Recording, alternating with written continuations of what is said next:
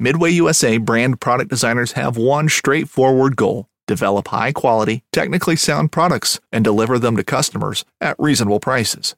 If you are immersed in the shooting sports industry and pay close attention to every single detail, you know our products are built right and stand up to everyday use. Who has shooting mats and range bag systems to hunting clothing and just about everything for the outdoors? Log on and shop 24 7 with super fast shipping. MidwayUSA.com. Knives, machetes, saws, and shears, multi tools, shovels, swords, axes, spears, hatchets, and tomahawks. If it cuts, snips, slices, or chops, Midway USA has it. Find great gift ideas in our huge selection of pocket knives and other everyday carry folding knives. Make a statement or create a family legacy with one of our top of the line hunting knives. We've got a great selection of manual and electric sharpeners too. For just about everything for the outdoors, check out midwayusa.com.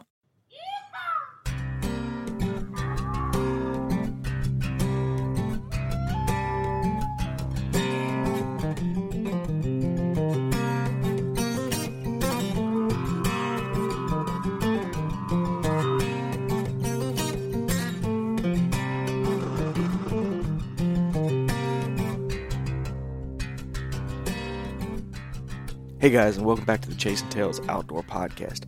I am flying a little bit solo today because when we recorded this, Chase was in Tallahassee for a hunt, and this episode ran close to 11 o'clock at night, and we continued hunting, which was our main objective for the weekend, and we didn't record any intros, so it is now 5 o'clock in the morning. I am trying not to wake up my wife, and I'm recording this intro for you. This week, we've got an episode featuring Adam and John of the Bowhunter Chronicles podcast, and if you haven't found them yet, you need to go find their, their podcast, they, because they really produce a, an awesome podcast with, with, with really makes you laugh laugh and you learn a lot along the way. And uh, Adam brands himself as the world's worst bow hunter, and it's probably true. Uh, but uh, he's a good friend of mine, and we were glad to have him on the show. He and John are an absolute riot, but this one runs for almost two hours, so I'm going to keep this extremely short and thank the people who make this podcast possible. First, thank you to Tethered for being the title sponsor of this podcast. If you haven't heard about the Phantom yet, go to www tetherednation.com and check out all the new information about the, the tethered phantom that's that just came out at the ATA show and all the awesome offerings that they've got coming. I know they got some really cool stuff coming down the pipe, so let them know that we sent you. Also, huge, huge shout out to our Patreon subscribers. We just gave away $300 worth of knives and clothing in the last uh, quarterly giveaway. We've got some really cool stuff lined up for the spring as well, including a Trophy Ridge 5 pin React sight. So if that excites your fancy, tis the springtime, tis the season to tinker. Consider going over to patreon.com forward slash chasing tails outdoors. The link is in the show notes below and, and consider subscribing and supporting this show. That money goes straight into YouTube costs, things like that. Uh, camera costs, not YouTube costs. Sorry, it's 5 a.m., guys. But uh, consider consider subscribing so that uh, we can continue to grow and expand the show. And do us all one big favor and tell one person about the Chasing Tails Outdoor Podcast. And with that, guys, enjoy the show. All right, guys, we have we have spanned the globe for this podcast, uh, kind of in a bit of a facetious sense. There, Chase has traveled from the far corners of, of Florida to be here in person with me, and we have also reached out to our furthest furthest north friends in the podcasting realm that I believe that I've got. I've got Adam and John from the Bowhunter Chronicles podcast. Gentlemen, what is the temperature right now in Michigan? Uh, it's 33 to 33 out tonight. So it feels warm. I mean, yeah, it's actually it's not bad. It's been a it's been a real mild winter. No ice. Yeah. It's kind of sucking, really. well, 33 is only about 10 degrees off from where we'll be tonight, so. Yeah. Like I say, this is this is. I'll warm. take it. It's it's not too bad. Yeah. About a month ago, it was colder here than it was for my sister in Anchorage, Alaska, which is nuts. So, if you don't think global warming's a thing, Google it. well, gentlemen, you guys operate one of my favorite podcasts from the Midwestern area. I, guess I guess you consider Michigan part of the Midwest, right? Oh yeah. Yeah. Yeah. Yeah. yeah. But not typically Uh, the Midwest you think of of like big buck state Midwest, but Midwest all the same. We're Right. The bastard no, no, child no, of the no. Midwest. CWD Yeah. Midwest. so why don't you guys give everybody a brief overview of who you are and kind of how did you get into the outdoors? John's pointing at me. So, you want uh, like, the, like how we got into the outdoors or how we got into yeah? Yeah, who who who introduced you to the outdoors? I, you know, so my my family's been a hunting family forever. I mean, my my grandfather hunted Africa, Canada. Um, we've he, he grew up in Michigan's Upper Peninsula and and grew up, you know, the the kind of Yooper way of life of deer camp and and so everything was revolved around basically rifle hunting. And my dad from from the time that there was compound bows hunted with a compound bow, but I would never have classified him as a bow hunter. Um, I mean, in the in the time, you know, in the in my early years, from my youth to say, I don't know when I started really bow hunting, um, which I would say would be like in my late teens, early twenties. He probably shot three or four deer with his bow. I mean, and that was no bucks. I mean, my I, I couldn't tell you. Um, you know, my dad shot a really nice buck in 1999, and then it's been a few little bucks here and there. But I mean, prior to that, it was all does all the time. Um, we our we have hunting property, and at the time was the most deer dense um, county DMU in in Michigan. So it was nothing to go up and see deer and just shoot them. You know, it was, but there was never, you know, it was never about big bucks. It was never about antlers. It was just about, you know, the typical deer camp type stuff. But I mean, I joke around about it, but I mean, when I was eight years old, I got a fiberglass bow in my Easter basket. I got a, I got a BB gun when I was eight and a shotgun when I was ten, and you know, when I was twelve, my birthday's in July. That's the legal age to bow hunt in Michigan at the time, and uh, I got a garage sale PSE, and it was hit a pie plate at twenty yards, and and we're hunting, and I didn't kill a deer with my bow until I was nineteen. I shot at a lot of them, but you know, you didn't you didn't have John back in the day to get that bow real dialed in for you, did you?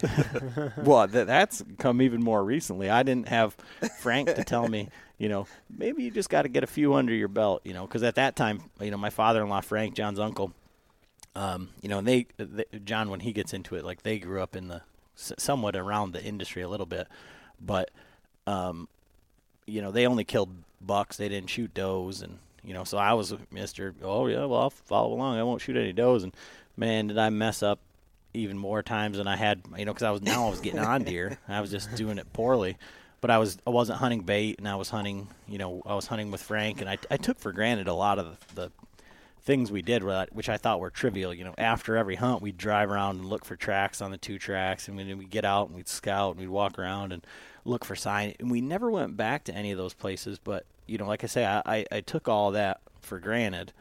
Um, but long story short, I messed up on a plenty plenty of deer, and uh, finally Frank's like, maybe you should just shoot some does. Maybe you need to get a couple under your belt here before, uh, you know, you start really focusing on waiting for a buck, you know. And uh, from then on, I've just been been shooting deer, and I got a couple good ones here and there, but still nothing.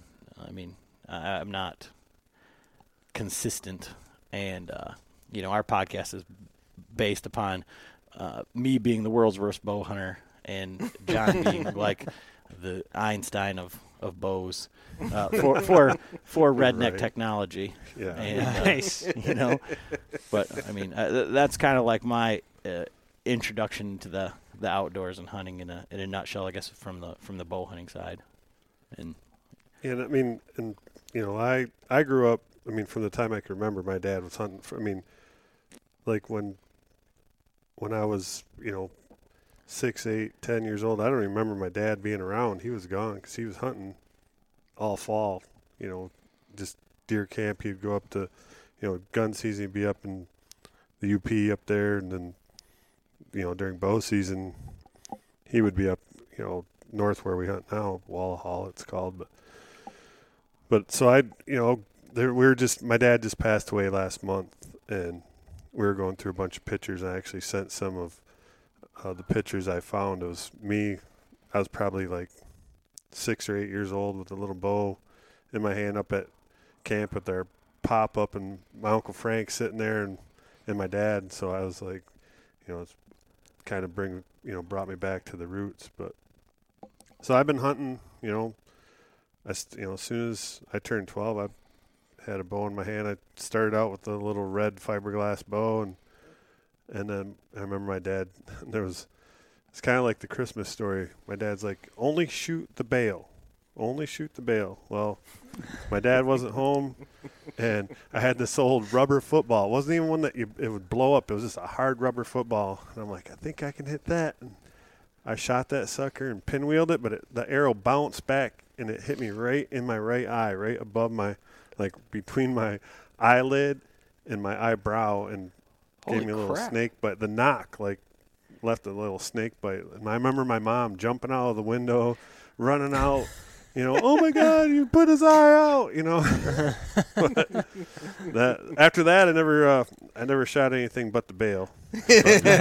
But, but I started out, you know, it was like, I mean, kids nowadays are kind of, you know, they're kind of spoiled. I tell my son the same thing. I'm like, you know, when I started out, I shot a recurve, and then I moved up to a, you know, a wheel bow, but I didn't have any sights. It was just a bare bow. You know, we had a flipper rest, and then when I got, you know, to the point where I could hit the bail all the time, then hit a paper plate, he's like, all right, we'll put a, you know, the old brass pin on there. So I had one pin, and then, you know, still shooting finger tabs. Then finally, you know, once I got, you know, proficient with that, then I started shooting a release. Back then, we didn't even have caliper release. So you used to shoot the old, they were called a hot shot, and it was just like a little, they had a rope, like piece of uh, nylon rope on there, and anyway, but so, yeah, I've- I've been hunting ever since. I mean, just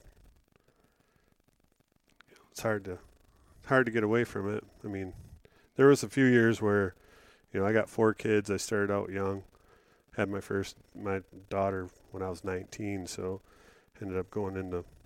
I was like, well, I gotta grow up, I guess, and started working full time, trying to go to school and all that. So hunting kind of took a back seat for a few years, but but I got back into it. So There you go. So what I'm hearing you say is you actually invented the Rinehart target when you started shooting at that rubber ball, and uh, and Adam knew when he w- started this podcast that he needed a killer on the podcast, so that's why he's got you and Uncle Frank.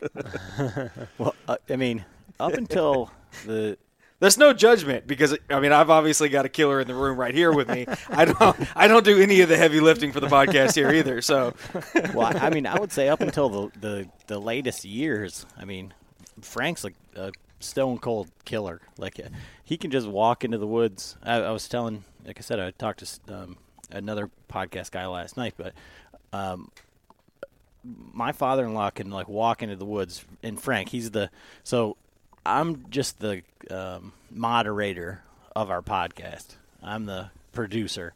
Right. John is the bow guy, the archery guy, the equipment guy. Frank's the comic relief, and and and he, you know, he can walk into the woods anywhere, read the sign, and kill a year and a half old buck, and be elated, like jumping jacks, six pack of beer right now, got it done, thank God. Um, and it just these last couple of years have been real rough. This year was really rough for him as far as uh, killing deer. He didn't kill anything this year, but um, you know the the the you only get better by surrounding yourself by by by great people. You know, Lord willing, yep. and and that's kind of like you know I feel like where I've uh, been placed. You know, I'm married into this family, and it was like jackpot, right? I mean, if you're into, into the outdoors, you know, so it's it's just that's just kind of where where I'm aligned now. I'm trying to get Adam to like fishing, but uh, it's kind of a it's kind of a sore spot.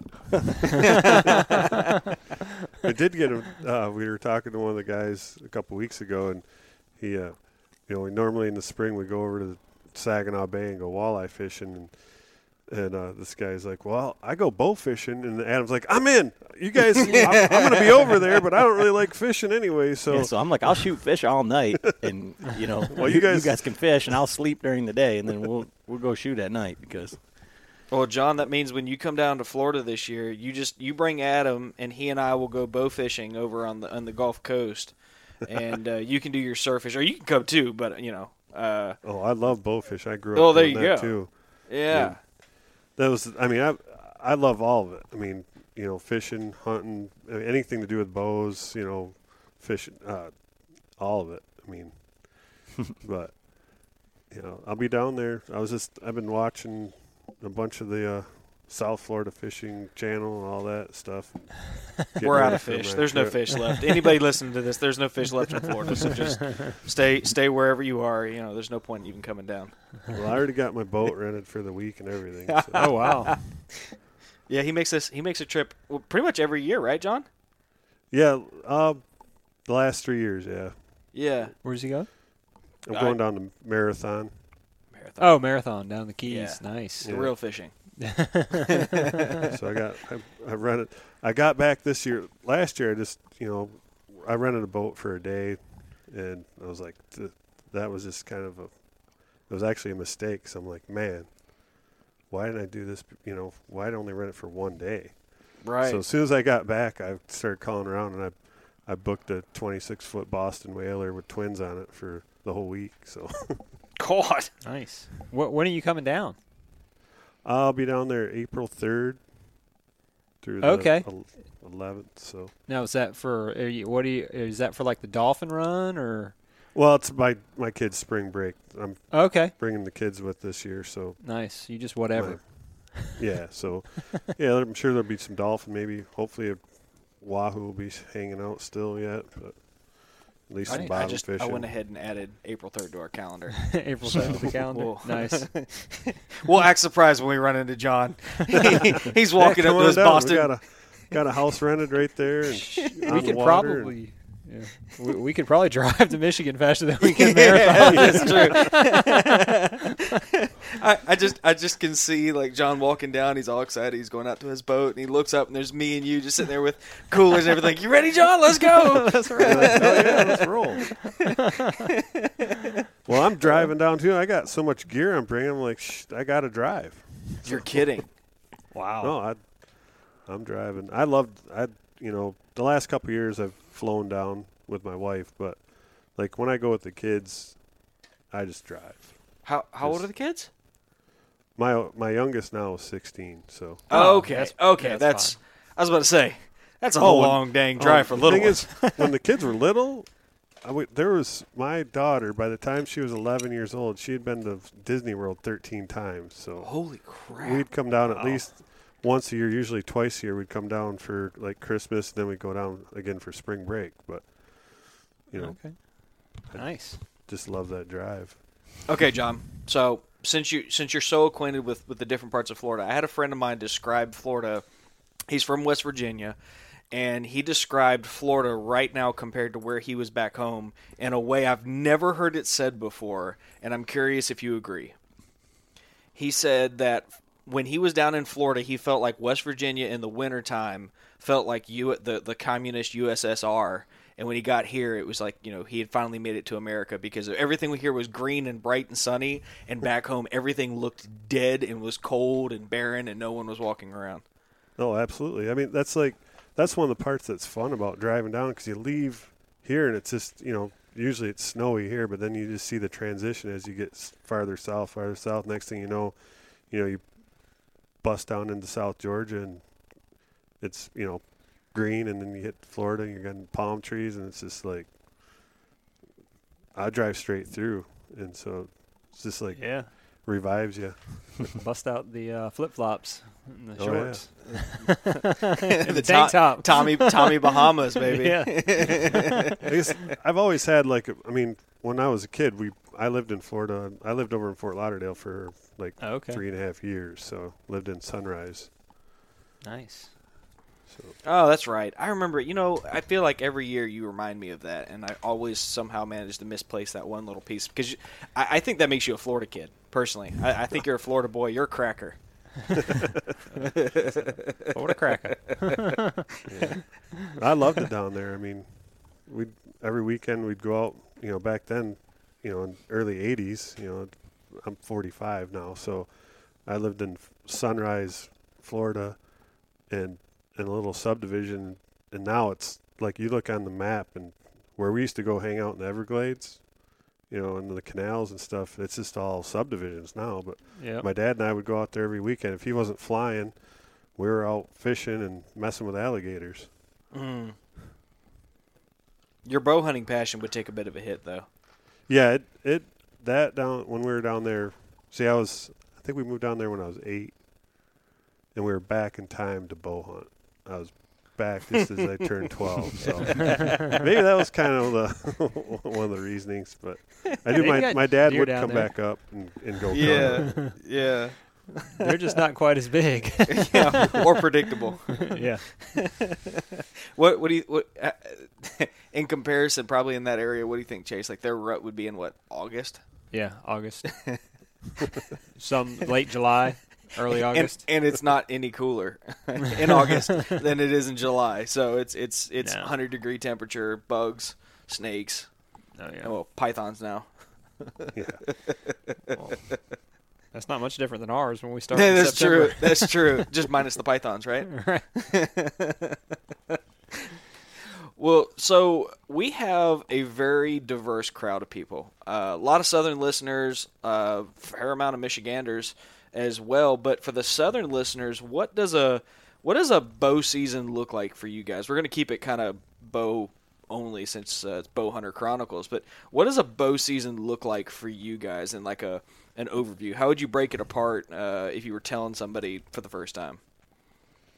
Well, I mean, so our rut is the typical Midwest rut, you know. So um, Halloween to our gun season opens November 15th. So our bow season goes from October 1st until November 14th. Our gun season is two weeks long, so it's November 15th to the 1st of December.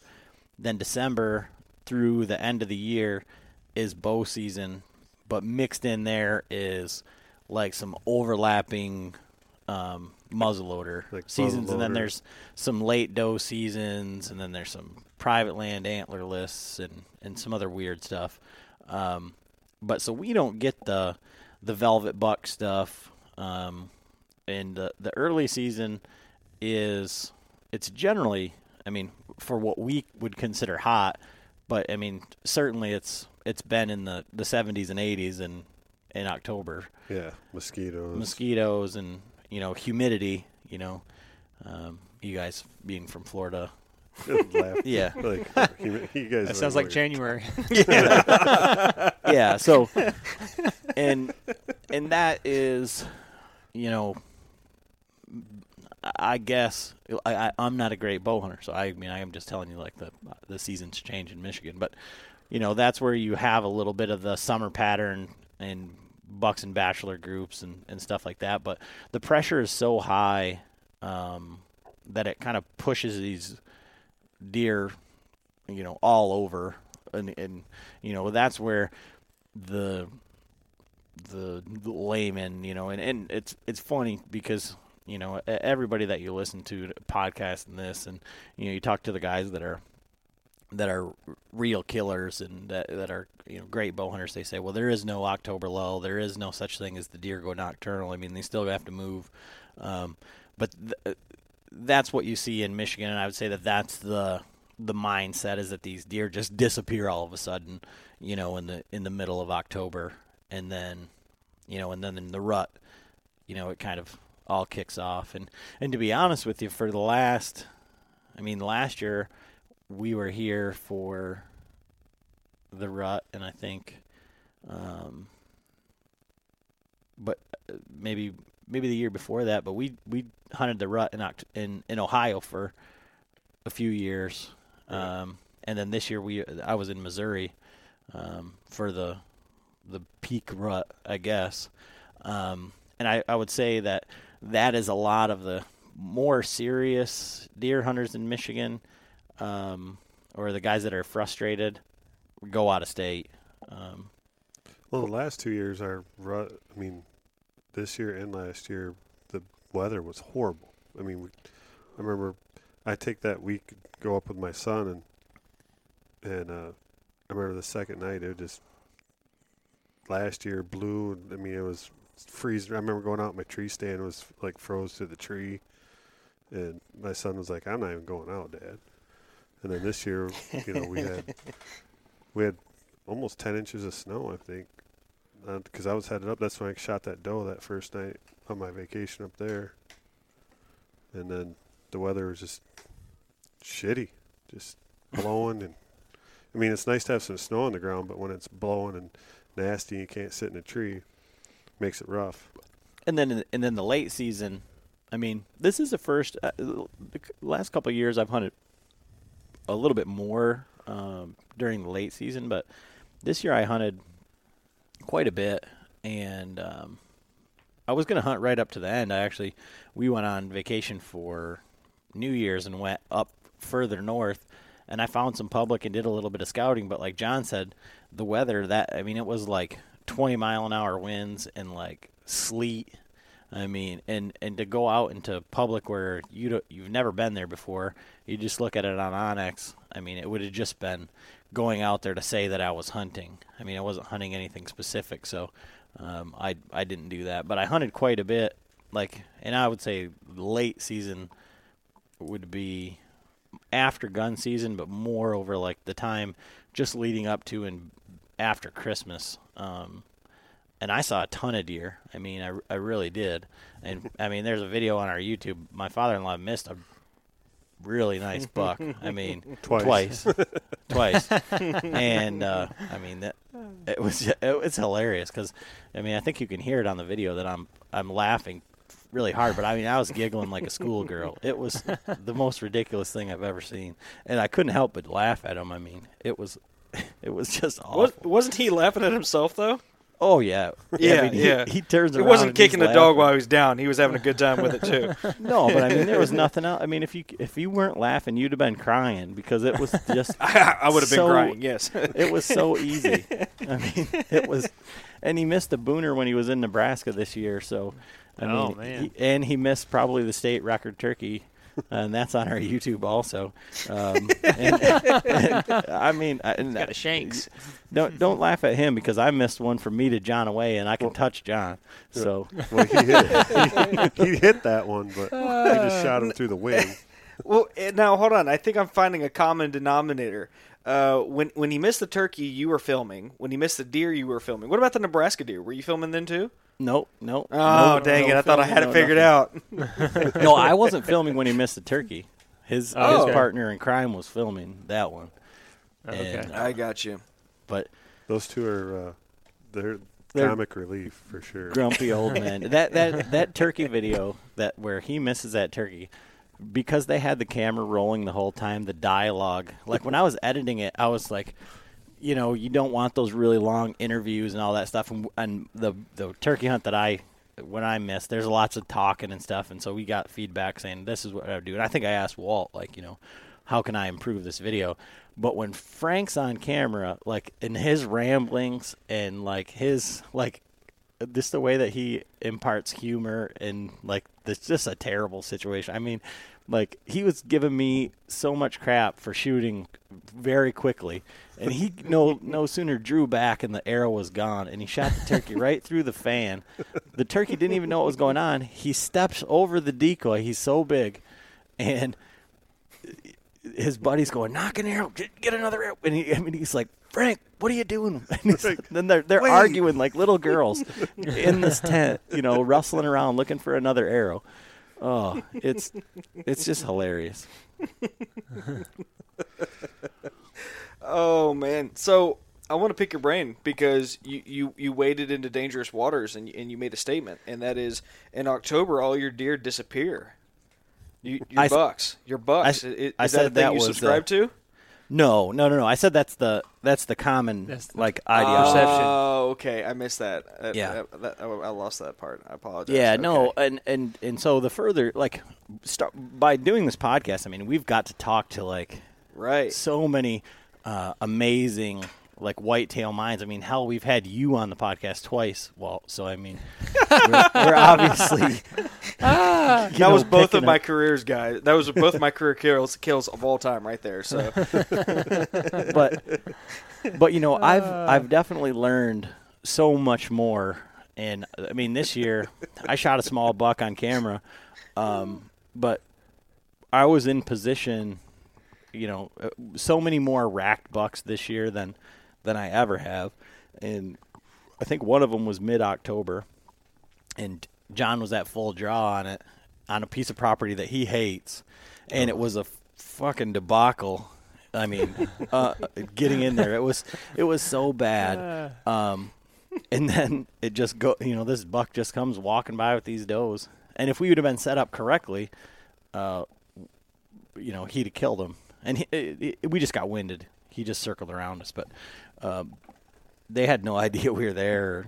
It was it was it was cool. I mean, so I, I don't subscribe to that, but I think that that's the common the common thought. I mean, what when you describe Michigan's whitetail bow season? I mean, Yeah, you did a good job. I mean, it's just you know, early season if you can get something patterned and you know, as long as the one thing at up here we have uh like the youth hunt, which is usually a week or two September fifteenth. So Yeah. two weeks before. two weeks before our opener, and a lot of guys use that to go out and have their kids kill a monster buck that's still in their sum- summer pattern. You know, it's kind of a I don't know. It, that's a whole nother discussion, but it can be a sore spot for some people.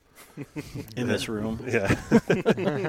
but or like this year was the Liberty Hunt, or I mean, no, it's last year, but and I wasn't even paying attention. I'm out and I'm like doing a little scouting in a different spot, and all, and I'm walking around. And I have like some buckskin colored pants and a camo shirt, and I'm out walking through this like canary grass, sweating my butt off, and I get into this thick stuff, and I'm like, I look over and I'm like, holy, there's a dude sitting in a tree with a gun. Oh you know, he's oh got God. orange. I'm like, it's, I, and I'm on public land, and I thought, and so that's the thing. I, and I made the statement on our podcast: know the dates, know you know the rules, because I could have easily got shot because during this, and it was the Liberty Liberty hunt slash youth hunt, so it's anything goes, guns, public land, and any deer. So Oh my god. you know, so I'm walking around in this thick stuff, and it's like if they hear a noise, you know, and it just happened up here this year. A guy shot like his brother and killed him because he Oh heard a noise, you know, and it's like, man, I couldn't get out of there fast enough, and I ended up jumping a dandy buck out of a bed. You know, when I was trying to cut across the stuff. Well, someone else probably shot that. But, yeah, well, what happened was I, I when I seen the guy up in the tree, I'm I'm I like stepped out and I'm kind of waving, trying to not look like a deer, and uh, he like he sees me and acknowledges me, and I take one step and all of a sudden I hear wow. He you know, well I kicked up a couple deer right before that. And one of them was a spike horn, and I ended up talking to the guys when they got out to the road, and he's like, "Oh, I missed him. I got a little excited and shot right in front of him. I'm like, well, I was trying to get out of there. I didn't know. I didn't know you guys were out there hunting. Maybe that's But- what happened with you this morning. Maybe those people didn't realize the season was open. Yeah, maybe not. Chase Chase had a lovely couple uh, join him in the tree stand this morning. about prime time, you know, about the within the first hour of the hunt, they're just out walking around aimlessly. Well, they did have a gun. That's so true. And Blaze have- Orange. Yeah, they, Yep. they were wearing Yep. blaze orange. One of them had camo on, one of them didn't. They were just out roaming the land, I guess, scouting for this weekend. I don't know.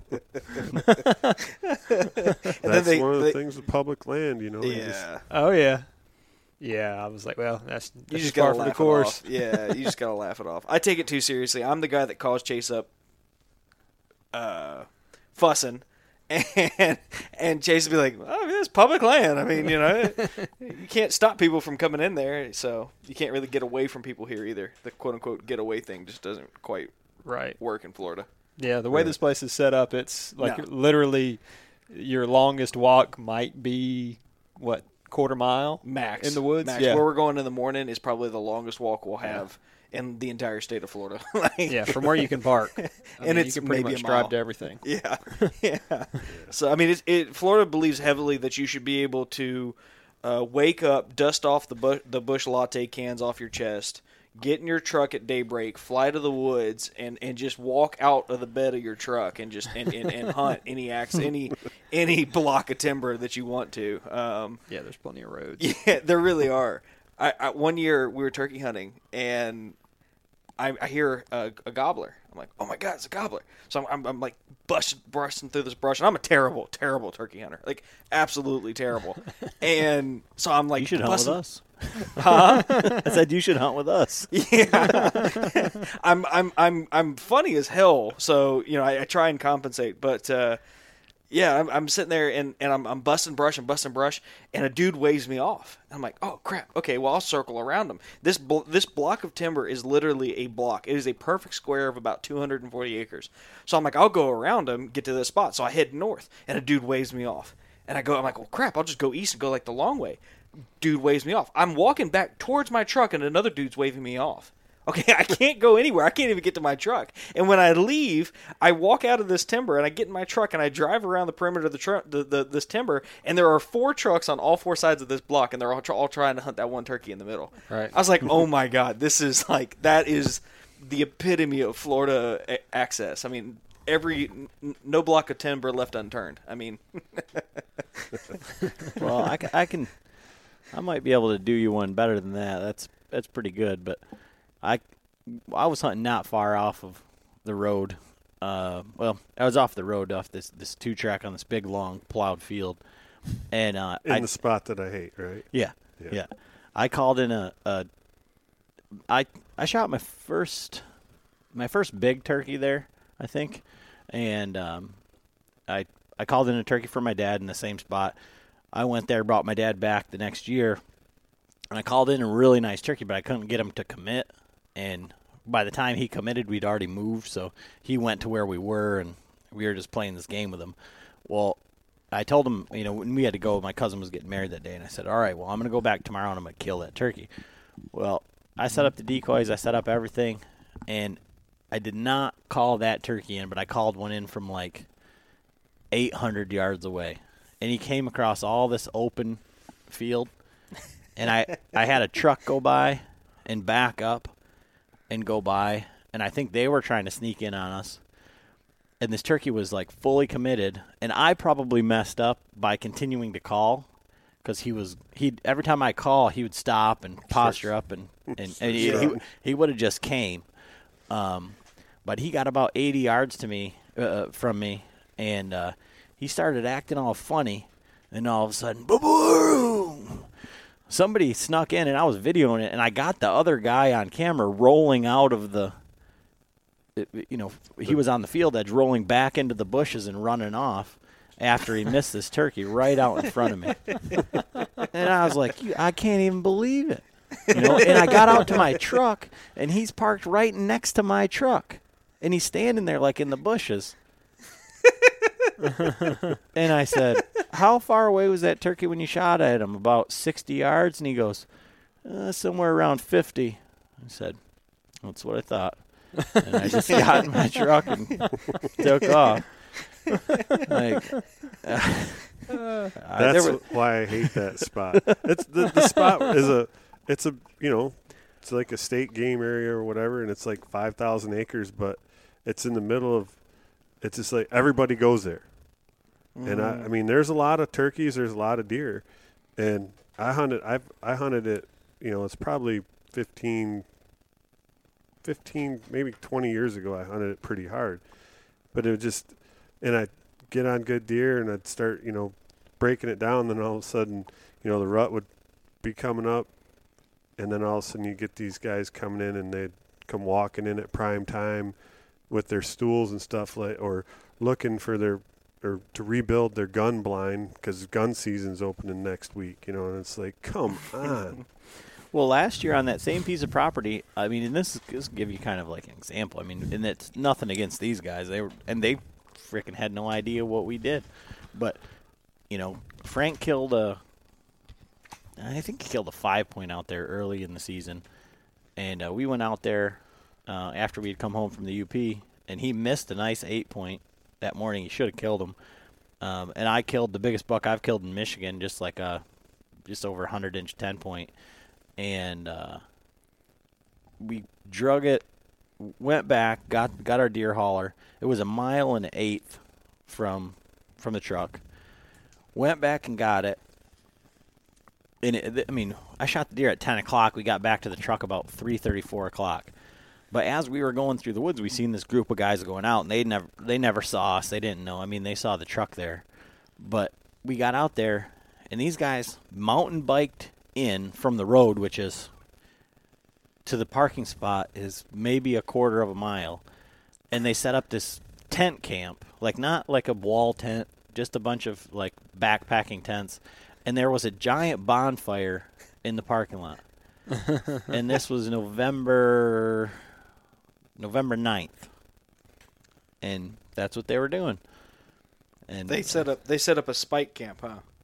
yeah, for whatever. And I don't. I mean, I doubt they were going as far back as we went. I, I don't know what they were doing, but you know, they were having fun. They were utilizing public land, but that's the property that you know that John hates. I mean, well, I- you know, here's the, the thing is, I mean, I would rather put my time in elsewhere where I have uh, less opportunity to run into people like that because it's just overrun with people than to go out there and have Get your hopes up? Yeah, you know, have just get screwed over by you know at prime time or you know whatever it is, and but I mean Adams killed a deer out there, you know, or killed several deer out there. Frank kills miss kills him or misses him or whatever. But, Got opportunities. It's just a lot of people. Yeah, we well, there's a property nearby. I won't name. You know exactly which one I'm talking about. That's almost the exact same thing, and it's it's its proximity is way too close to Tallahassee, which is a, you know, it's a college town, right? So there's a bunch of bunch of kids from South Florida and all over the place that want to hunt, and it, it's like 30 minutes from the from the college. So it's one of those things where it's it's, it's about 5,000 acres, I'd say, and it's. It, I put a whole bunch of time into this place uh, this past summer, and it just went to crap like the first two weeks of the season. I've never had so many people walking in on me, getting pissy, like, "Oh, this is my spot. Did you see all the blo- the the the the nine miles of flagging tape that I had up?" It's like, "Yeah, no, I saw all of that. You know, it wasn't here a week ago, but you decided to walk all up in here, and it just it, it it's it's discouraging. You know, I take it down. I do too. I do too. Yeah, yeah. So. I- I'll just go ahead and tell you: if you live in Leon, Gadsden, Liberty County, and your flagging tape went missing, it's probably me. I'm just gonna go ahead and be honest with you. How about put the trail eyes uh, to a different tree? Did I tell you I Yeah. did that? John, I put I, I got so pissed with this one dude.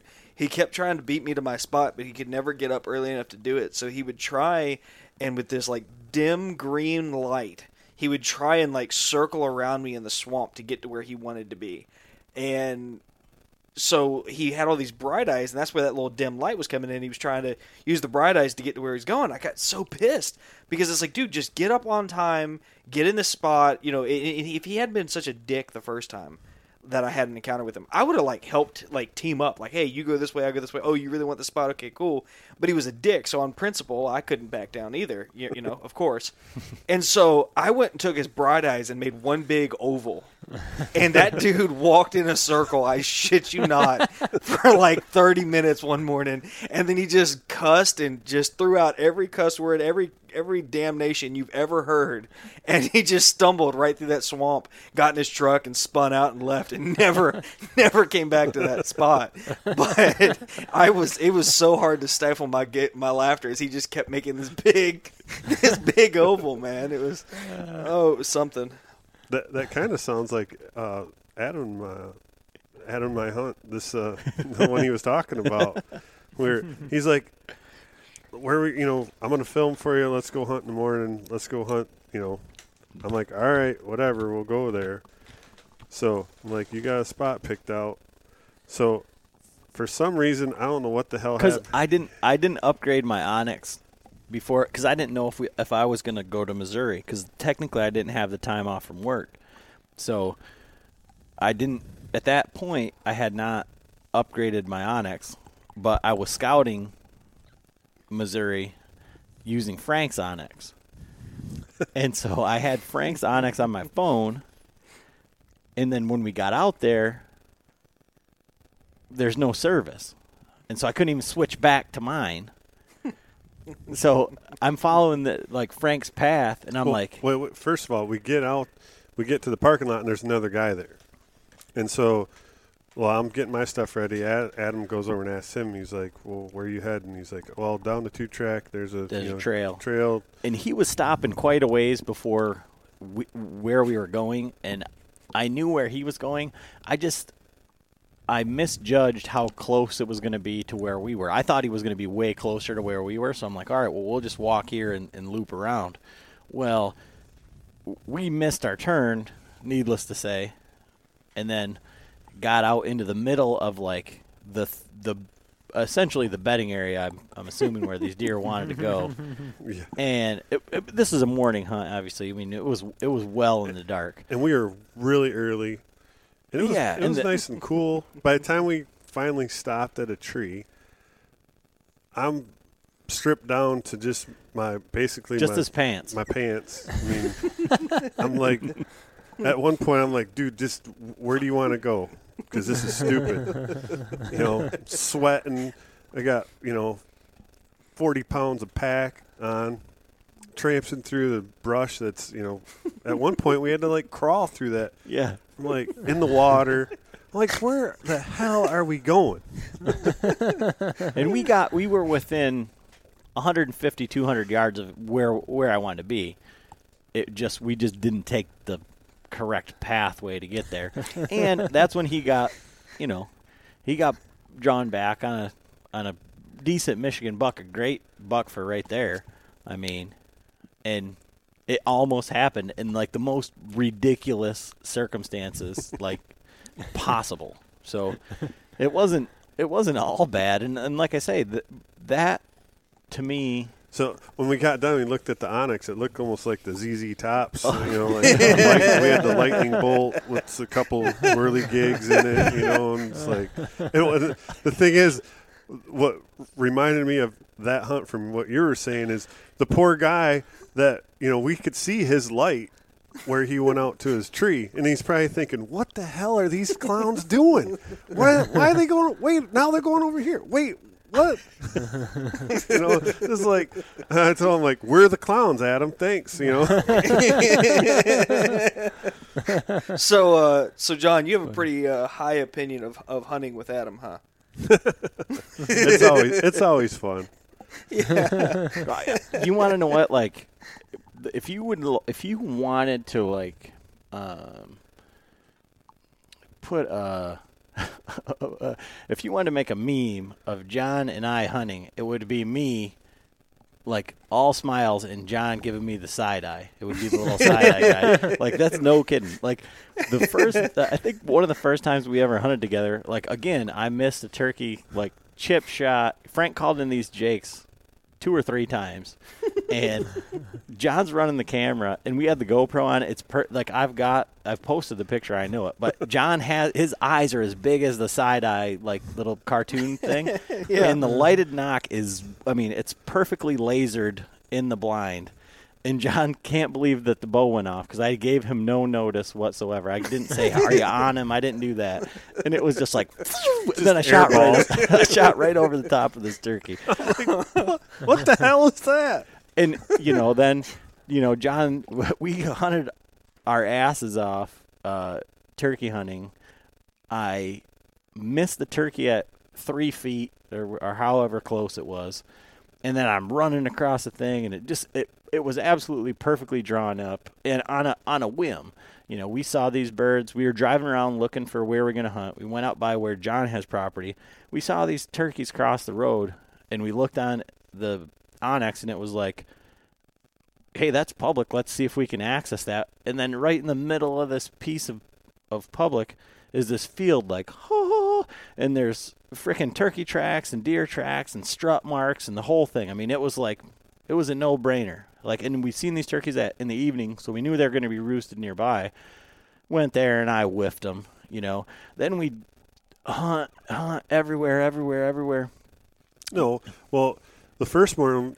Oh, was that? The oh, that was the second morning. Oh yeah, we got there late. We, we get up there, you know, we get up, we drive all the way up, we stay at his cabin up in what's Baldwin, and we find that spot the first night, and we're like, all right, and did we we set the tent up? We set the we tent up. We got up. the- we got out there late. yeah, well, we set the tent up that night, Mm-hmm. and then we're like, all right, we'll get up early. We'll get up here, you know, and of course, Adam's uh, cabin up there is. It, it had a microwave. I think it was like one of the very first modeled microwaves ever made. and Frank finds it in the closet. And he brought like these Jimmy Dean breakfast sandwiches and literally took him like two hours to microwave everybody's sandwich.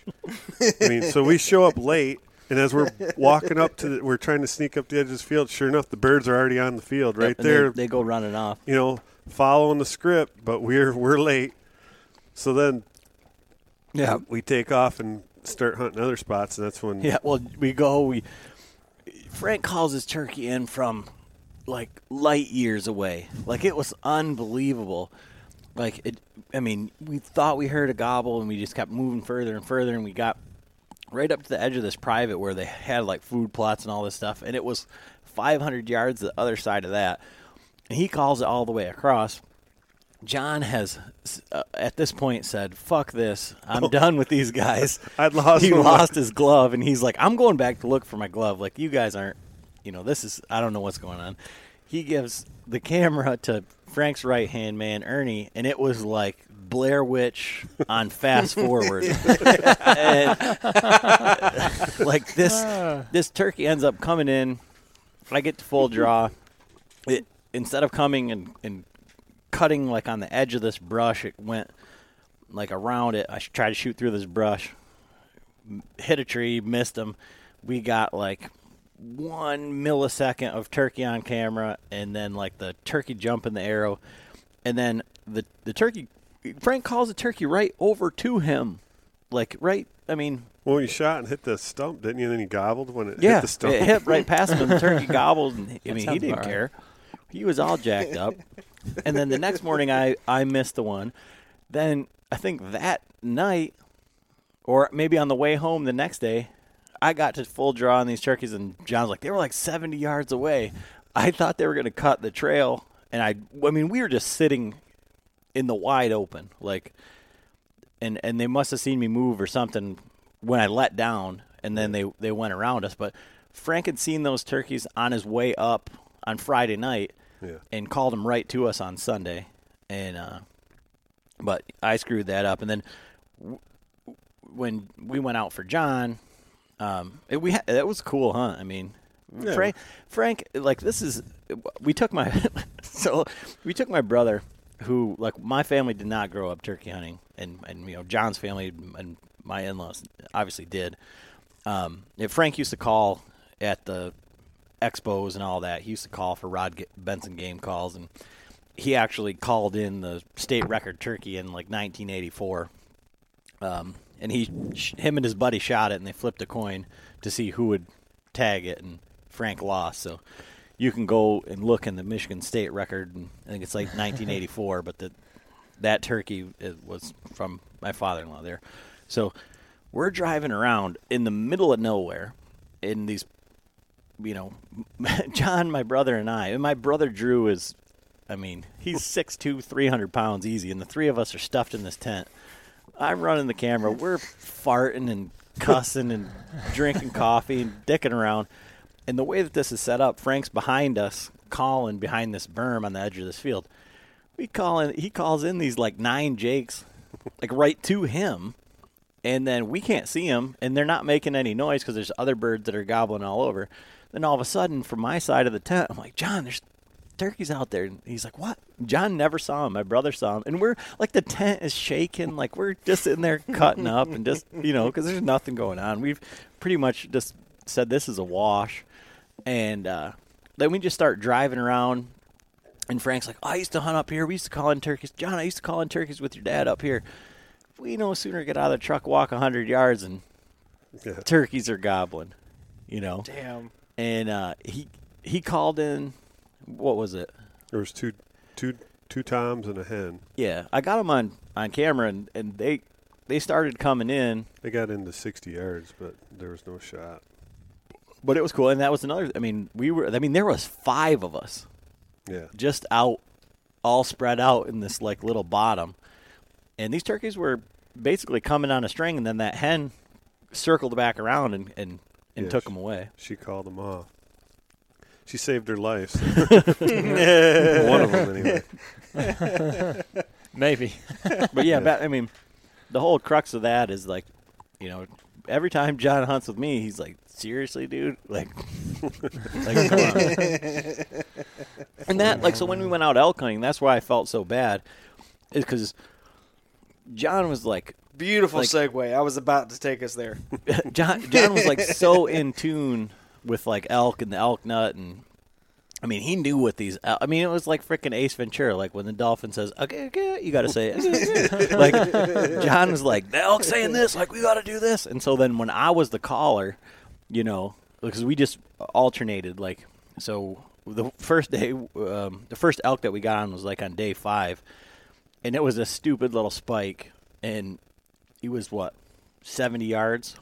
Um, the wind shifted, but like we we I mean we were like freaking like kids in a candy store. John's like, I got this decoy. I'm gonna put this out. We're gonna call. I'm gonna run at him because like, you know, they say like you can't hunt them like whitetail. They don't care if you move. And I'm freaking like busting ass at this elk. You know, and I get behind this tree, and I was like, "Is that an? Oh shit, that is an elk!" Like, because I, thought there's no way, you Yeah, know. he bugled and, and uh, so I'm like, well, drop down in, get out in front. Well, then you know neither one of us seen it. Well, then all of a sudden, I seen Adam stop, and well, he had got maybe a little too aggressive, and but so then I seen the elk out in front of him, and so I'm like, it's a yard sale. I've got my pack off. I'm trying to get the decoy, the pop up decoy, and I pop the decoy up, and I start like I'm calling, and I'm like walking because it. I'm up in the we're in a burn and I'm up in all these tall ferns, so he couldn't see me, you know. So I pop that elk decoy up, and I'm like walking behind it, you know, making noise, and I I got his attention, and it and at that point I'm like, well, he's not, you know, he's seen Adam, but he didn't know what Adam was. Adam hadn't made any, you know, he hadn't called or anything, so well then. Just about that time when he was like getting ready to look like he might start moving again, I felt the wind on my my neck, and then all of a sudden, He it just whirled and was just gone. gone. But, But so so we alternated opportunities. So that was my opportunity, right? And we were freaking elated because our we had like you know it was us in a low density elk area with no elk hunting experience, just out in the middle of Idaho, in the middle of nowhere, and so we wanted to hear an elk, see an elk, get an opportunity, and like kind of like all three of those happened in one fell swoop, you know. So that day, um, we we kept on going, and we we'd run out of water actually, and we were looking for water, and like on the map there was this one little like where it was like the head of the stream. Well, it was like a seep, like it was like wet moss, like it was like a nothing. And we're like, what the hell, you know? And we were like seriously out of water, like in a bad way. And so then, and we had like kind of committed to going down this thing, and we were like in the, like, you know, it's when you're out there, it's not like you're just gonna make a nice little leisurely stroll down to the water fountain. Like, it was down, you know. well, yeah, and- we had to crawl back up the other side. Yeah, it was it was like three points of contact, not to fall back.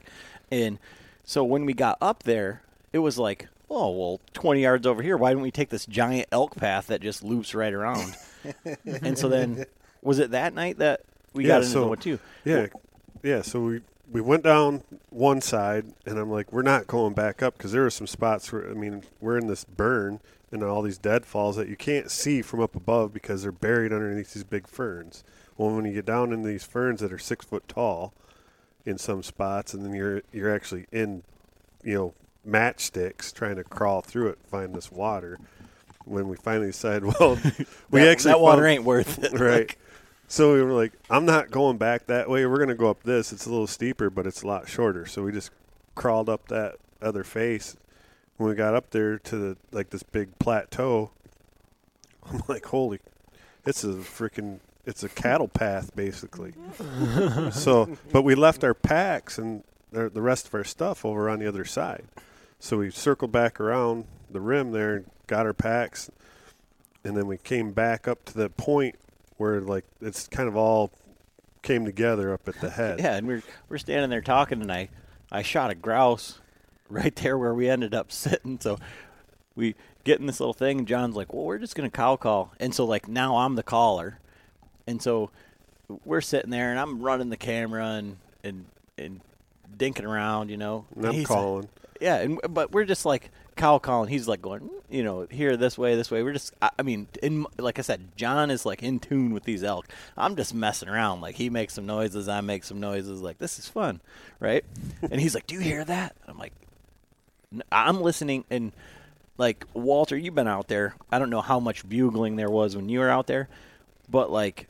You bugle so much, and it's like you almost need to bugle like yourself with earplugs on because Yep. you you hear like these phantom Yep. Yeah. bugles and noises. And so he's like, "Did you hear that?" And I'm listening for bugles, and he's like, "It sounds like a horse, like a hooves, like like maybe it was a grouse because I could just hear this drum like. But this burn is like, it's like moon. moon dust." Yeah, Yeah. it's like got this crust on it, and all of a sudden, so I made a couple more uh, cow calls, and all of a sudden I like I heard again. It's like I look over. I'm like, you hear it that time? It's like, no, I ain't hear nothing. And all of a sudden, like within a minute, all of a sudden I hear, and I look back up behind us, and it's not even 35 yards. Here's a freaking raghorn running, coming running in, Oh my god. and but we're like, we set up in the worst freaking spot here. We set up like we were whitetail hunting. We were like we were like surrounded by pines. these Like you couldn't shoot out of if you wanted to. And so, ended up, I'm like, all right. He ended up like coming, like straight Went from past north. us. Yeah, straight north. He came from the north, ran straight south, and it was like going out into this other opening of the burn. And so I'm like, all right. I circled out behind and got over to where that, where he would be coming out at.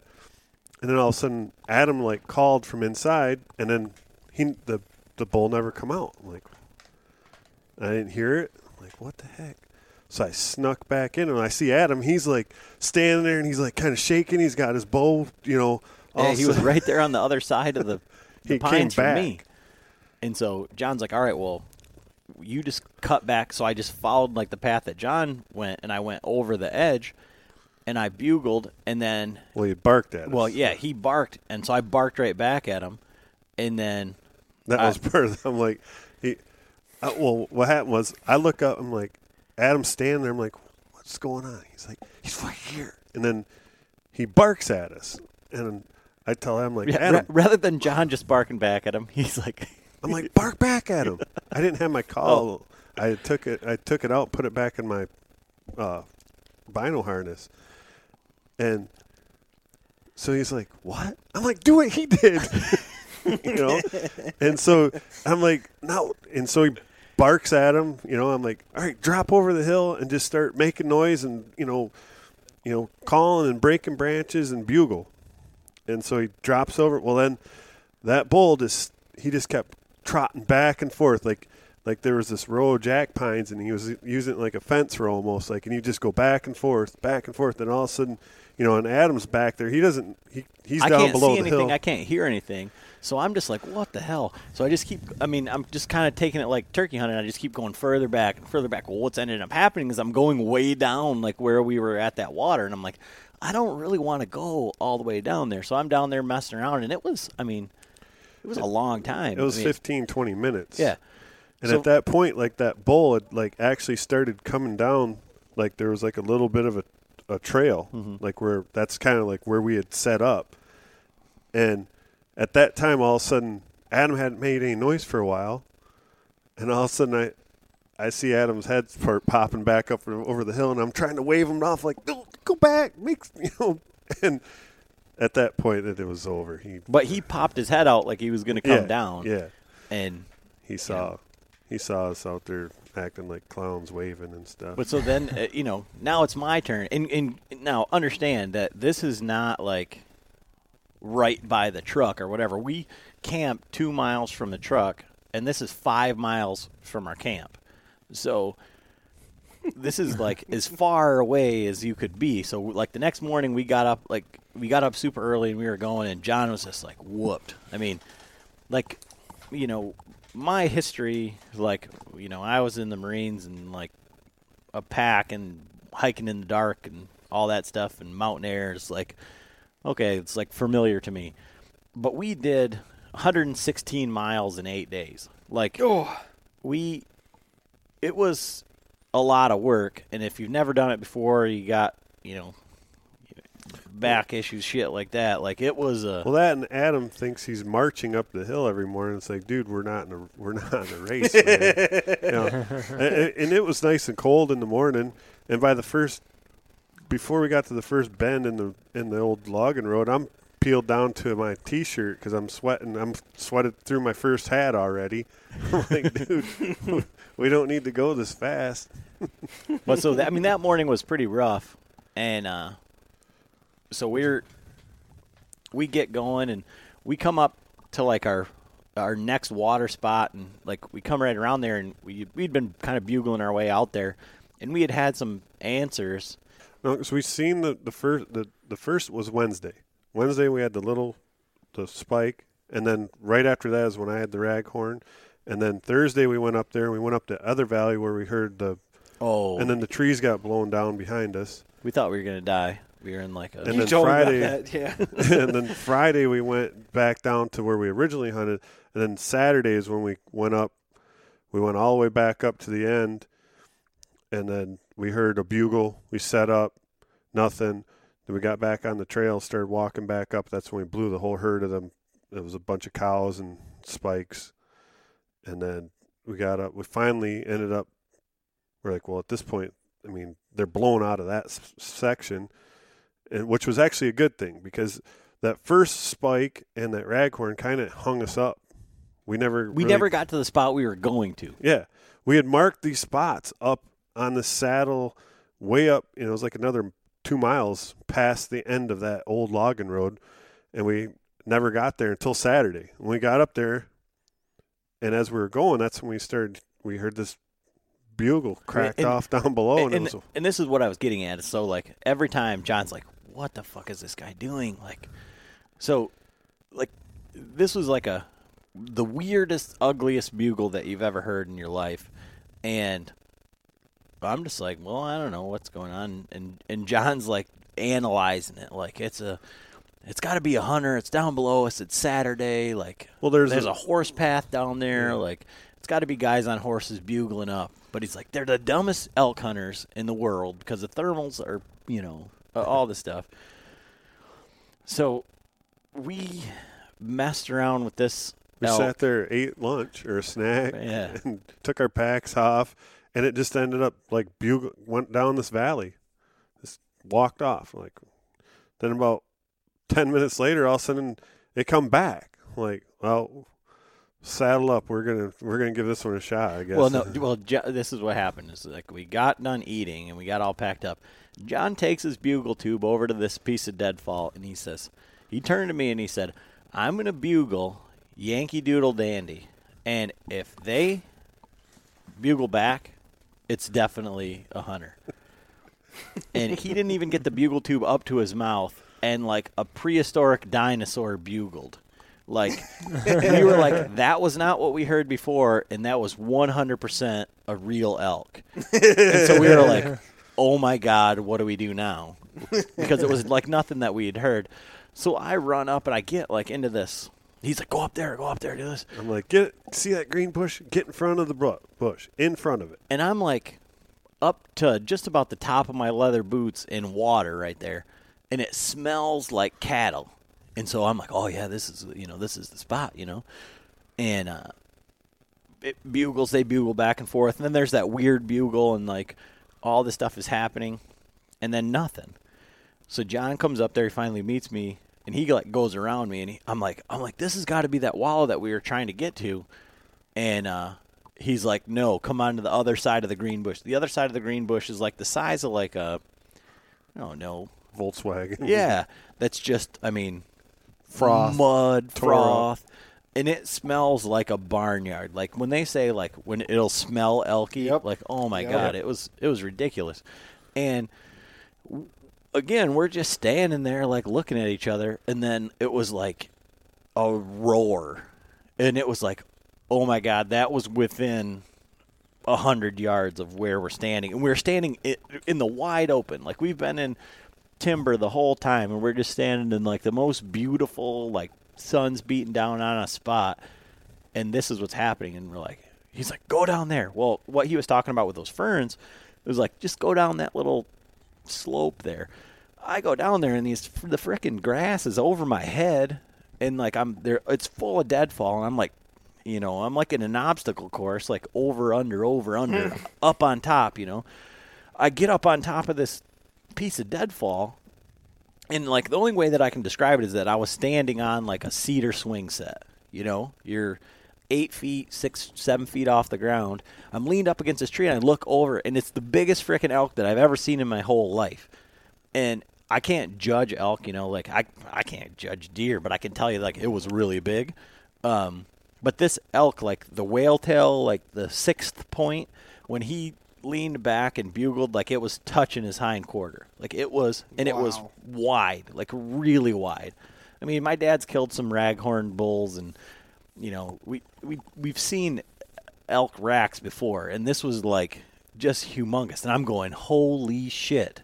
Yeah. Like, and and John's like in the stump, and it's like it's like the Tasmanian devil. He's got his bugle tube and he's banging on stuff and he's got sticks and he's playing the drums and he's bugling and he's doing all this stuff and he's you know and I'm looking I ra- I- and he thinks I'm going to shoot cuz I'm ranging this bull and it's like 62 yards. I range his trees 52. He's he's 62. I, I you know perfect day, flat ground, all that stuff. It's it's you know I can make that shot, and an elk is a big animal. Halfway between us is like two pieces of deadfall that makes like a one or two foot window, and I'm like I can't I can't do it, and I'm uh, not from where I'm standing and all this stuff, and. What what ended up happening is like this deadfall was like a barrier. He was running up this ridge, but he couldn't, without going through this deadfall, come over and whip the shit out of John. So they're having this like Mexican standoff. They're just screaming at each other for, uh, I mean, how long? I don't know. It was just, I was beat up, bloody knuckles, like Adam was saying. I got a dead branch, and I'm raking this tree, and I'm busting down the ferns, and I'm bugling, and I mean, I'm covered with you know charcoal and black and gnarly. And I'm I'm I'm looking up at John and I'm going, because this bull's coming up the ridge towards him, and I'm going, get your bow. And he thinks I'm saying it's a bull. Like no I'm like, shit. I know it's a bull. It's huge. But then, like, so there was a cow, and and so in John's infinite wisdom and his elk knowledge, and and, and he's like, I knew that was a cow bugle. It sounded so weird, like it was like, so that cow was coming back towards us, and he circled around to get her, and when he went past me and he was going up towards John, that cow kept on coming up, and she was a good bit closer, and I was gonna smoke her. I mean, I was, I was tight stringed, but she never came, and he he circled back around and corralled her and took her up the ridge, and then we went back up and and set up on the wallow, and then in our, well, so we gave them a bunch of time to get bedded. We we knew where they were bedded. I mean, it turns out we were 100% right in where they were bedded. And hindsight being what it is, we probably should have just cow called. Like we gave them a few hours to let them bed.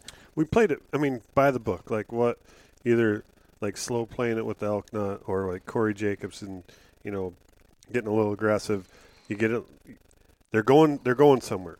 So we had just we had started pulling his cow away at one point, and that's why he got he came back and her, and then he went up and put her to bed. And so they're back up in their bedding area. It's on a north facing slope. And so we went, like I said, we went back to the wallow, and like we gave it a couple hours. We just sat there just in case something else might, you know, trickled through there. and like we're gonna sneak our way up over, and when we get up about 150 yards, I'm gonna bugle, and we'll just see if he answers, and you know, maybe we can call him out of his bed. And so, you know, we'll get into what happened here in just a second. I'll let John tell you. But so when we were at ATA last year, like we seen Tyler Crockett, we were actually messaging back and forth on the inReach. Tyler Crockett from Pure Elevation, one of our buddies, was hunting with them um, a few hours up the road uh, in Idaho in the same area. So and they were hunting with the elk nut and everybody. So we were texting back and forth with them, like back and forth. So when we saw Tyler at the ATA show, I was like, "Hey, man," and it- he's a, a, the, probably like the nicest guy that you'll ever meet. But he has like the male version of resting bitch face, and he is very intimidating guy. I mean, uh, would you say, John? I mean, probably not in the same words, but he's an intimidating looking dude. Like we saw him a bunch of times. And we're like, eh, I don't know if we want to talk to him. Yeah, he just look, he looked like he was. He had a, he was on a mission. He had he had he had work to do. So at the end of the show, we ended up catching up with him because him and John are the same height and draw length and everything, and they're at the Hoyt booth and going back and forth with these bows, and they ended up having to just trade back and forth because they want to shoot the same thing. So I'm like, I I would have been remiss if I didn't say, hey, you know, we were the guys on the other end of the inReach, you know, when you're doing that veterans hunt, and uh, he's like, oh no kidding. And we told him our story, and he said he would have done the exact same thing. He's like, you know, you you never know, they're they're animals, but anyways, we go in there and so we set up and John Yes. bugles and He bugled back. I mean he was we were less than 200 yards from him. I mean he was Oh. exactly we went right back there the next day uh, in hopes that they would be there and like we found these giant rubs, these giant I mean we saw exactly where they were bedded like everything like to a T. and it was like he had it. I mean, it was perfect up on the. I mean, like as you come off the back side of his bedding area, it was just like down into the gnarliest stuff. Which actually, like on that Thursday, we had actually come in from the back side on the bottom of that and got cliffed out when we were trying to come up to that point because we actually heard him. we heard bugle. him bugling down to us. But so we got up there and bugled, and he bugled back. And we, I'm like, oh man, it's on. And then got set up and nothing. But again, to my point, like you know, we, had a great hunt, and that was our that was our elk hunt. But like I said, John denies it hundred percent. Now I understand, like if you're not comfortable with the shot, like you can't take it. But like John could have made that shot. John would have made that, that that shot on that big elk, and it, it, I mean, so I feel bad. Like I feel like I let him down, just like every other time that I miss shit. You know. And- John, John and have, you for, have you forgiven Adam yet? Oh no, And he, what I- on that he he's he's like, oh no, that's not a it's not a big deal, you know. No, I, I would have been more let down if he would have taken the shot without the confidence and either Sure. wounded it or, or or hurt himself. He could. I mean, he was up in the air, standing on a freaking, you know, a deadfall. So, I mean, we're at that point. We're like nine miles back in off the away from the truck. So Long limp. Right, But he was pissed at me, and he's still pissed at me because on the way back out, it was the last day after we went and searched out that those beds on the last day. Um, there's about a hundred inch whitetail buck bedded like 50 yards from us. he was 54 yards from the trail, and we're walking down. Like, "There's a buck right there, bedded down." And it was nice I had and a tag. John didn't have a tag. Yeah, and I didn't have a tag. And uh, he's like, "I'm gonna, I'm gonna stalk in." I'm like, "All right, cool. Just get, you know." It dropped off this edge of this old logging road, and I'm like, all he had to do is get down like not even ten yards below the road, and there was like, you know, shooting lane. And so I got the camera, and I'm trying to hold this this little camera. I'm trying to zoom in, and I could. The what he's wearing Badlands, and that's that is some awesome camo because I couldn't even find him in the viewfinder. I'm like, I, I'd like look up, like, where the hell is that? Where's he at? Oh, there he is. You know, and then I'm zoomed up, and it's shaky, and but so he starts stalking down, and he keeps going, and I'm, at one point I'm like. I'm trying to get his attention. I'm like, "Just get out of the way. I'm going to shoot him from right here. I can make this shot perfect, like right through that. It's like the Total Archery Challenge. I'm like, we shot this a dozen times up at Boyne Mountain. Exactly. Bedded down buck, you know. And uh, he gets into like he's down to like 40 yards, and then you got down to like what 35 I was, yards. I was inside of 35. I wanted to get to 25, I was like, and, uh, what? but I ended up I ended up slipping. And Is it a like, rate curve you were using? no, I, you know, again, th- granted, like all's well and good. This is the last day we've done. You know, we didn't get back to the truck yet, so we're still 110 miles into the into the trip. And the last thing I want to do is wound this thing and then go traipsing through this nasty shit some more, trying to blood trail a little. Uh, uh, you know, I mean, I'd shoot him in Michigan, but I'd let him walk in Ohio or Missouri. You know, I mean, it was. But it was the last day, and we hadn't shot anything except for I shot a grouse and a couple trees, shooting at the grouse.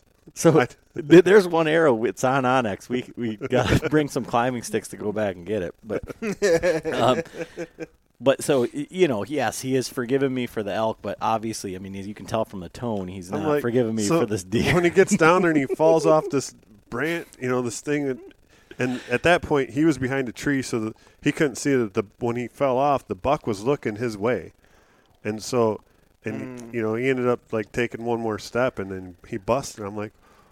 What the hell were you waiting for? I was trying to get to 25. I'm like, what? you could have shot him from right here. But That's funny.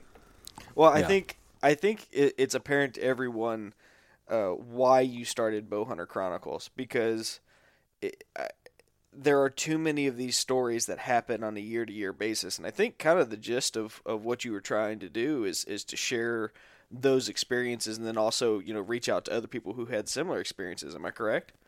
Uh, to a degree, and I, I really do. I think you know we can get into that or, or whatever, but you know I would be remiss if I didn't talk about like how this podcast started and, and what happened because so John and I, you know, it's not like we are like lifelong friends or anything like that. We just started shooting bows and hunting in Ohio a little bit together, and however our schedules like lined up.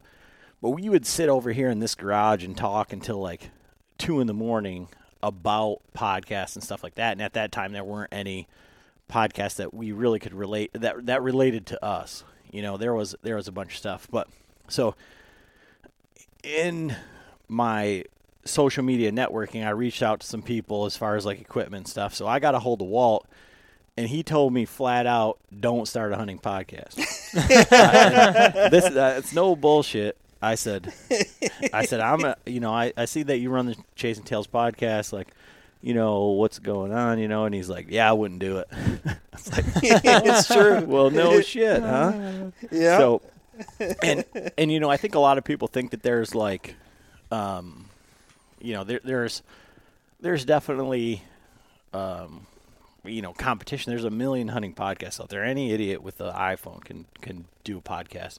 Uh, but keep one going, and to do that uh, is, you know, it takes a, a bunch of commitment. And I mean, I feel like I drag John along kicking and screaming with all of this stuff. But like I said, I'd just be remiss if I wouldn't come on here and say, you know, Walter told me straight up, don't do it. and I had to like convince him that my, you know, intentions were good and I wasn't just some fly by night, you know, trying to I jump on the told you- bandwagon guy. I think I even told you not to use your name, didn't I? Yep. He said, "Don't do that. Do something else."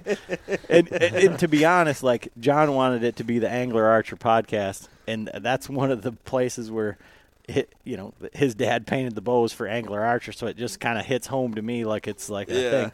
But I don't like fishing, so it's like, what am I going to talk about? Yeah. Right. Well, and just just to kind of clear the air a little bit here, I wasn't telling him not to do it because I thought he was like a fly by nighter. It happened such that you you and I you reached out to me not long after I started chasing tails, and right after I started chasing tails, there was this monstrous boom of hunting podcasts, and it was one of those things where it, everyone you know you said the competition it was kind of a competition even if you didn't want it to be because so many people were fighting for such a niche amount of of people that I, there were times I was like, screw this, dude. There's just too many. Like, there are so many people in, flooding this space right now that no one's podcast stands out. So- um, So basically, what Walter was doing is he was uh, circling my tax in the uh, podcasting realm. Put Yeah. him in oval. yeah, yeah. So, and he, he looked he looked me dead in the eye over the phone and said, "I'm going to do this." And I was like, "Okay, all right. Well, your title sucks, but you know, have fun." I think I told you. I think I told you it was too close to Dan Johnson's Nine Fingers Chronicles. Yep. is what I said, and and you were like, ah, "I like it anyway." It's like, okay, whatever. Yeah. It's like I like this dude. He asks questions and then tells me to f off. So I was like, I was like, I'll show you. yeah, yeah, yeah. I, So- value your, I value your opinion, but yeah. Well, and you know what's funny is I think because I was so plain, Adam, you can tell me if I'm wrong here.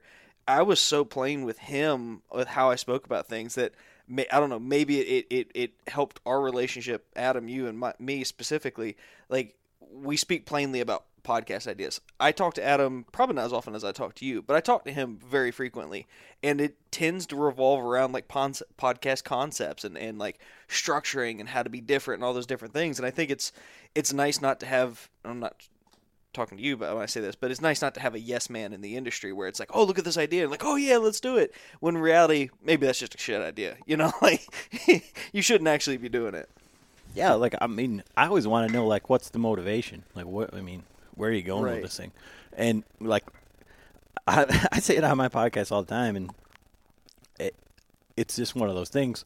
And I think John always is looking at me like, "Who the hell are we talking to again?" Like because I don't care like who the guest is, um, like on a national or like a known level. Like so with our podcast, what I want to do, you know, everybody wants to inspire, educate, blah blah blah blah blah.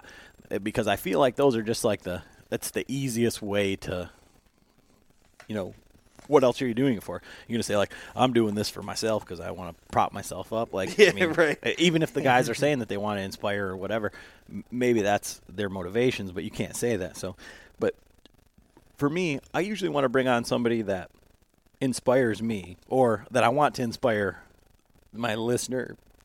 I want to inspire John.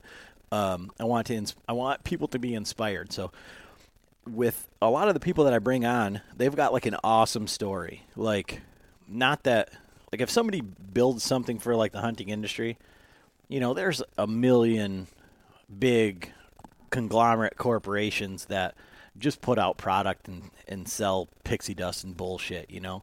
So Yep. I would rather bring on somebody that is like working out of their garage, out of their basement, doing the, the hardest, you know, thing that they can do, or they like completely quit their job and do this. And what we've found is that there's a lot of people that like, you know, the industry grinds them down and they don't get to hunt as much as they want to do and, and, and things like that. But like the guys that I want to talk to are guys that are regular guys that people can relate to because, you know, like I said, any Tom, Dick, and Harry with a iPhone can have a podcast, and so we're just the absolute most regular guys. And myself being the world's worst bow hunter kind of sets me apart from everybody else, and they can say, "Well, fuck, I'm better than this guy," you know. And I'm the world's worst podcaster. So.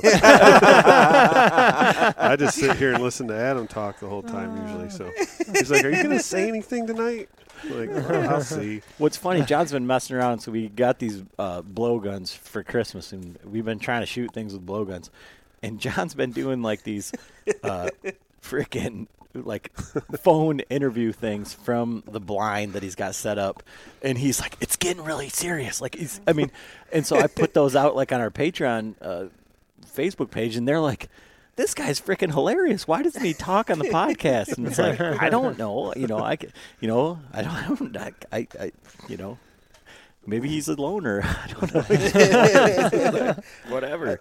I think he needs his own podcast. Is what he he needs. He needs his own little mini sodes. He needs a, a fishing podcast. yeah, that's Well, true. I did. I did. Uh, I started a new Instagram, the the Angler Archer, but I told him if he wants a podcast, I mean, we have already got all the stuff. Like we can just produce it. It's no big deal. but I'm, I haven't.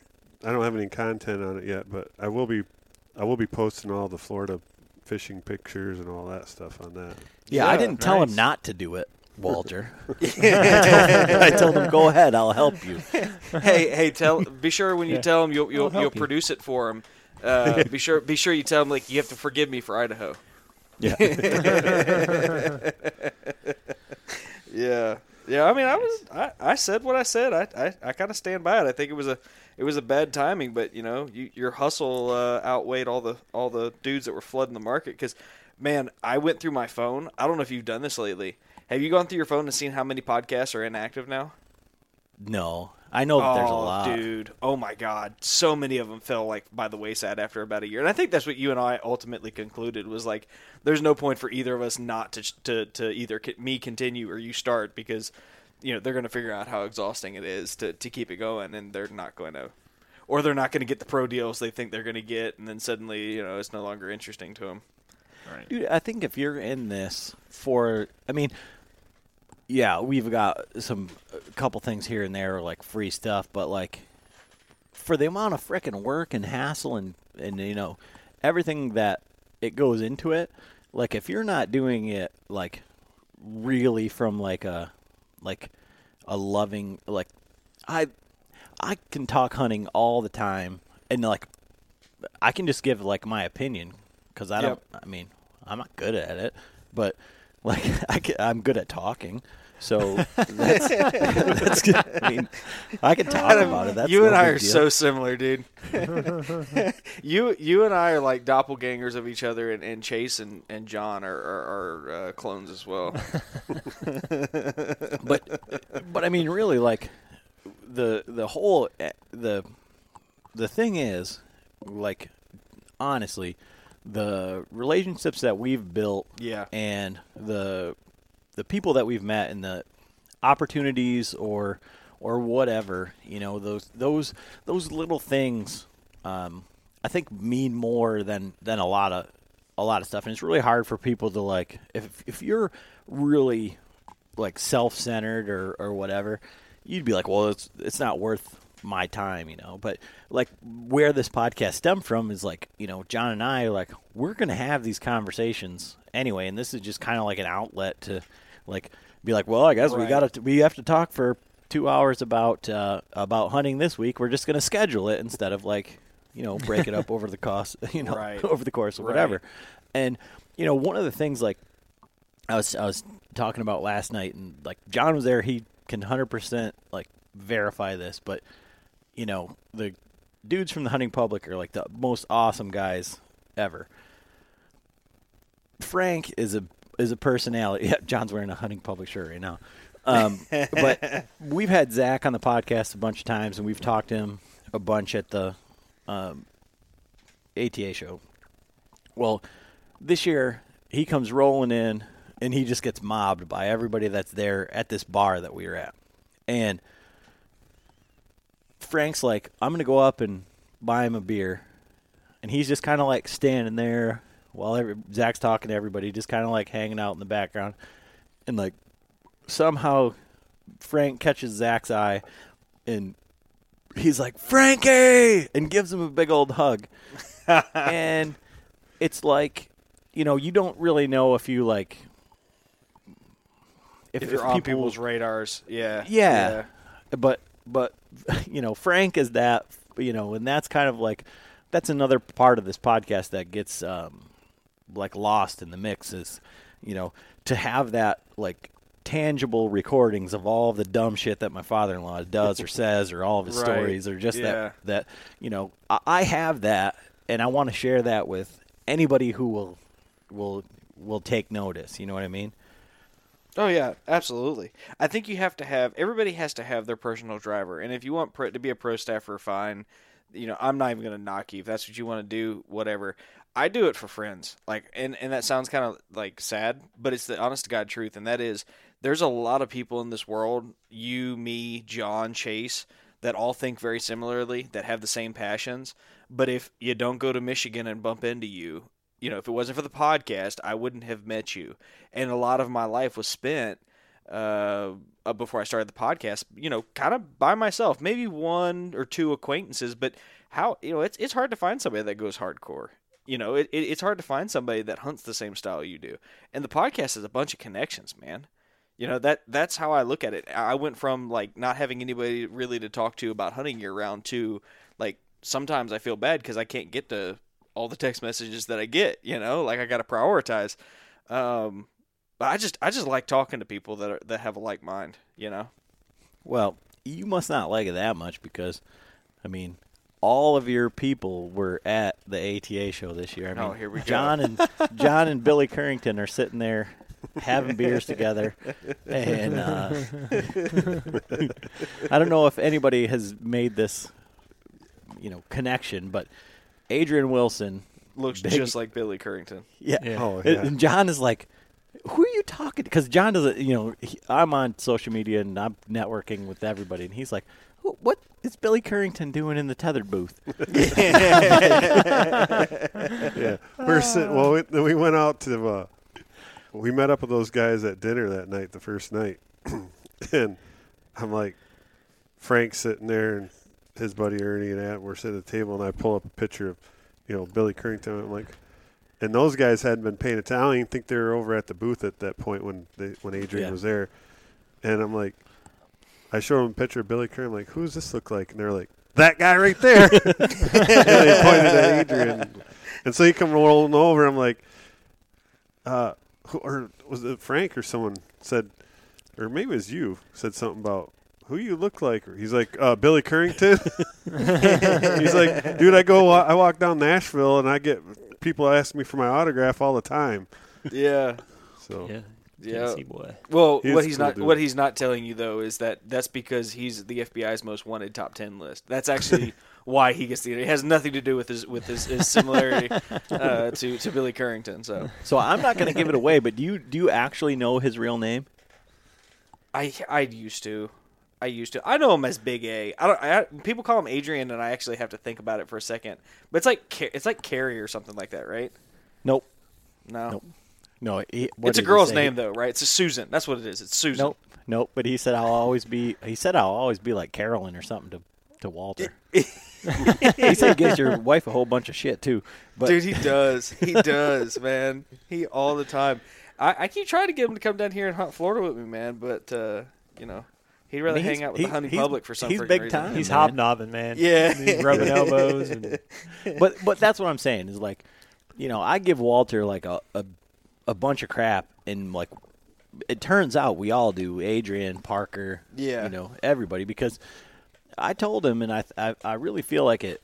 I hope that it like hits home, you know, this year after ATA, is like, it doesn't matter. Like on some level, like you can be like you're an accountant. You're I mean you're Yep. financially responsible. Like get the fuck out of here. You cannot like quantify in dollars like life experiences. So That's true. all of the people that you talk to, all the people that are on your phone, were in one building, and it's one time a year. You know, It's true. And so I can tell you Field this, trip. like, so John is on the podcast. He's quiet. He's he's whatever. You bring John up to the Total Archery Challenge, and it's like the dude won't shut up. But but it, but it's not it's not a bad thing because it's all Right. people that are in your like bubble, right? So Right. who can John talk about the differences between BCY and BCYX and 24 strand versus 25 strand or whatever bullshit with Bowtech cam strings and all this stuff and draw mm-hmm. cycles and you know I- mean you you can only talk to you know there's only so many people that can have like an intelligent conversation about so much of the things that you're passionate about. And it's like when you get into a circle you know it, that's to me is like mesmerizing. Like i could watch that because it's like john will go up to the booth at ata with these string builders. He's using terms that i don't even understand. But it's like you know they're going back and Fletching, forth talking their own yeah. yeah serving what is that Like, string wax String wax. But I mean, you know what I'm saying, John. Like, Yeah, it's, no, I got it's you. really hard to put that like a dollar value on like, you know, the experience that we have. You know, it's like you get to see pe- some people like like John and Billy talked for hours and hours and hours, and you get to see them one time a year unless you make it a point to do it. But you can't ever meet Billy if you don't go you know, you can have a, a Snapchat and a, a Marco Polo and shit, but you can't like kick him Dude, in I the nuts met, and buy I him a hot Billy dog. before you did, know? dude. Uh, yeah, no, I'm I'm just saying. Oh, okay. I got you. I got you. Yeah, yeah. yeah. I mean, listen. I, it sounds like I'm gonna have multiple life experiences next year. I'm gonna I'm gonna experience ATA. I'm gonna experience homelessness because I attended ATA. Um, All right, Yeah, here's, The, right. here's the deal. I will pay for your ticket. oh, to here ATA we go. year. Here we go. I'll pay for it. You just got to drive up there. yeah, yeah. He's gonna fly out the guy that uh, told him not to have a podcast. Do you believe that? There you go. That's that's Always karma right be, there. That's a "I big told middle so." finger. yeah. so the funny thing is, uh, I'm not the on- I'm not the only person that that gave like. I told Adam like you know don't do the podcast. Adam is very critical of our podcast. Have Is I ever told you this? No. Dude, he's very critical of our podcast. He's always complaining, crying anytime a podcast is under an hour. He's all, he is up my butt about it. I have purposefully watched this clock, and it is now at an hour and thirty-seven minutes. Yeah. Okay. I feel like we're just getting going. I know, I know, but I hate to break it to you. I've got a hunt in the morning, so we're gonna have to pick this back up. There's gonna have to be a part two to this, my friend, because it's um, it's past ten o'clock at this point, isn't it? It's got to be. I don't even know what time it is. Oh. Ten Yeah, thirty. ten thirty. Jesus, I got to be Is up it- in like I four think what hours. happened on the last one is your wife walked in and said, "Walter, is it time? To, you know, is it bedtime yet?" So, yeah, is that what's that's what it was. now? Yeah, I think she, it's, it's time for your lashings. I think is what the exact word she was talking. But uh, Well, you do hunt from those sex swings. yeah, yeah. Dang. We're gonna we're gonna have a YouTube video on how to use your saddle for uh, alternative. But uh, I would be remiss if I didn't give you an opportunity to tell everybody where they could find all the wonderful content that you and John uh, produce. Well, we don't produce wonderful content. We produce a freaking shit show of a podcast at uh, the Bowhunter Chronicles uh, podcast, Bowhunter Chronicles YouTube, and uh, Instagram. We're probably most active there, you know. But like, we don't do this for, you know, oh, come follow us, do this stuff. But we do have a lot of fun and, and, and try and really Yeah. give back to the listener as best as we can. And uh, you know, it's just not stories. We're we're trying to get information so we can Yeah. help people. You know, it's not just We tales. help ourselves too. I mean, Oh, it's very self-serving. Well, I tell you what, I, I think I think when here's what we do. Here's what we do right here. When we are at ATA next year, I'm not saying that's the next time we have to record, but when we're at ATA, we're going to try and set the record for an entertaining podcast between the two of us and see how long we can crank that out. Now, that might include several coolers of beer, uh, Papa John's deliveries in the middle of the episode, but we are going to crank out the the most badass uh, duration podcast ever produced. It's going to be a collaborative effort between uh, the northernmost state and the most sou- southeastern state that to, to hold a podcast. well, it's going to be easy because I'll just bring Frank, and uh, I, I will I will give you some primers of questions to ask, and and we'll give get it's solid gold. get Yeah. uh, F- Frank a six pack IPAs and Yeah. Done, done. There's a Gainesville. There's a Gainesville brewery that makes a Yeah, there is. phenomenal IPA. So come on. Come you, on, you got to hold it at Swamp Head? six though, because you get past that, and then it, it starts going downhill. Oh, good. Frank. good Ask Dan Johnson about that one. we'll, we'll That's a put true that, story. We'll put that exclusive. The, the, when it all goes downhill, we'll cut it there, and we'll make that Patreon exclusive Patreon content. exclusive content. so, so you're not getting off that easy because I'm waiting for you to to ask this question because I don't really care. You can ask it to John, but I know Oh, your okay. listeners are waiting for what would John tell younger John if he was going to do that. right? Oh, you know Yeah, what? I would be. You're right. That's the that's the best way we can end this. John, you go back to no. Uh, hold on, Adam. Am I doing fishing or bow hunting? It doesn't matter. Doesn't matter. That's your podcast. You're running this stuff. if I, mean, do bow hunting and I, and I ask him what to do differently, he obviously wouldn't shoot the rubber the rubber football. So that's too Right. easy. Um, he was a kid then. he was a kid. That's true. I said okay. So we're gonna run with it, and we're gonna stick with the uh, the archery theme of Bowhunter Chronicles podcast, and that is John. If you could go back to your 18 year old self and impart one singular piece of wisdom that would apply to Adam, What uh, what one piece of wisdom would you share with 18 year old Adam? Let's see. Oh, practice more. no, Stalking or shooting from a longer distance? practice your bow. Practice shooting your. Uh, you know, work on your own bow for once. No, learn how to work on a bow. Google string wax. Yeah, he had. He did have one blow up not too long ago. I did. Did you really? Oh Wow. Right Well- before we went, wasn't that right before? We, right before we went to Ohio the first year. Yeah. So and uh, and I mean, what do you know what year that was? Because this is this is good information for your listener. I think it was 2013. yeah, Yeah. Uh, no, it was 2012. twelve. 2012. So I got a brand new bow in 2003. it was the first brand new bow that I'd ever. It's probably the first brand new anything that I'd ever bought. Um, I don't think that's a word. Bought. First thing I've ever bought. Um, and uh, it, it was it was just Procured. and so I shot this bow and I'd killed a few deer. And I killed my first deer with that bow, as a matter of fact. And then I killed subsequent deer, et cetera, et cetera. We're getting ready to go to um, Ohio.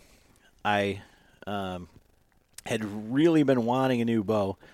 Um, I really liked the new bear archery bows that had come out, and but it was the first year that I feel like they really stepped their game up. Oh And- yeah, I remember that. and and so I didn't want the first year's model. I wanted to get the, so I was like going to use this bow for one more year. And so I'm shooting, I'm shooting, I'm practicing, and uh, this is where the string wax comes in because I drew this bow back, and the the strings were pretty white and they were pretty sketchy looking. But I drew this bow back and I, you know, got my anchor and I heard it just go tink. And I thought that was odd. And I just pulled it straight away from my face, like held it out in front of me, and exploded. Holy Um, crap! Yep, one of the cables broke, and that was that. And uh, so now I'm in a conundrum because I, I mean, this was literally like a month or less uh, before we went to Ohio, and I was like, oh my god. And so th- that was the year that Frank had uh, retired, and they bought him a Helium. Mathews Helium. And so I looked at the specs on that bow, and like literally, Bear had this like encounter, like ready to hunt package from Cabela's that was like 279 bucks, and the specs were almost identical. And uh, so rather than spend a thousand bucks for a bow that wasn't set up or anything like that, I just grabbed that bow, and so I got it for 275 dollars, like all set up, and um, yeah, so that bow blew up, and I, I killed a bunch of deer. I killed my biggest deer ever with that two hundred and seventy five dollar bow, and uh, my brother's shooting that bow still to this day, and uh, he killed his first two deer with that bow. So, um, and that uh, kind of goes along with our podcast. Is we've done some budget bow um, podcasts and, and and things like that, and I've considered doing it this year uh, again, but. Um, as far as string wax goes, yeah, I had one blow up like mm, right in my face. Damn. So we're gonna end this podcast with a safety warning. Uh, gentlemen, go to your closet, pull out the bow that's been sitting there since archery season, and go ahead and wax the strings because you don't want to be at them. Since 2003. Yeah, World, World's Worst Bow Hunter signing off. Oh man. In Wild Country, rules were not created by man. Don't miss Wild Country, Wednesdays from 7 to 11 p.m. Eastern. Presented by Primos. Speak the language. Waypoint TV, the destination for outdoor entertainment. Through the Blackwater bayous and in the dark Louisiana night floats a duck camp, alive with the sounds of swamp pop and the smells of Cajun cooking. Mississippi Delta in Venice to the Cajun prairies of the Southwest, me and the Duck Camp Dinners crew will be hunting and eating it all. This is Duck Camp Dinner. Join me, Chef Jean Paul Bourgeois, and the whole crew every Monday at 8 p.m. Eastern on Waypoint TV.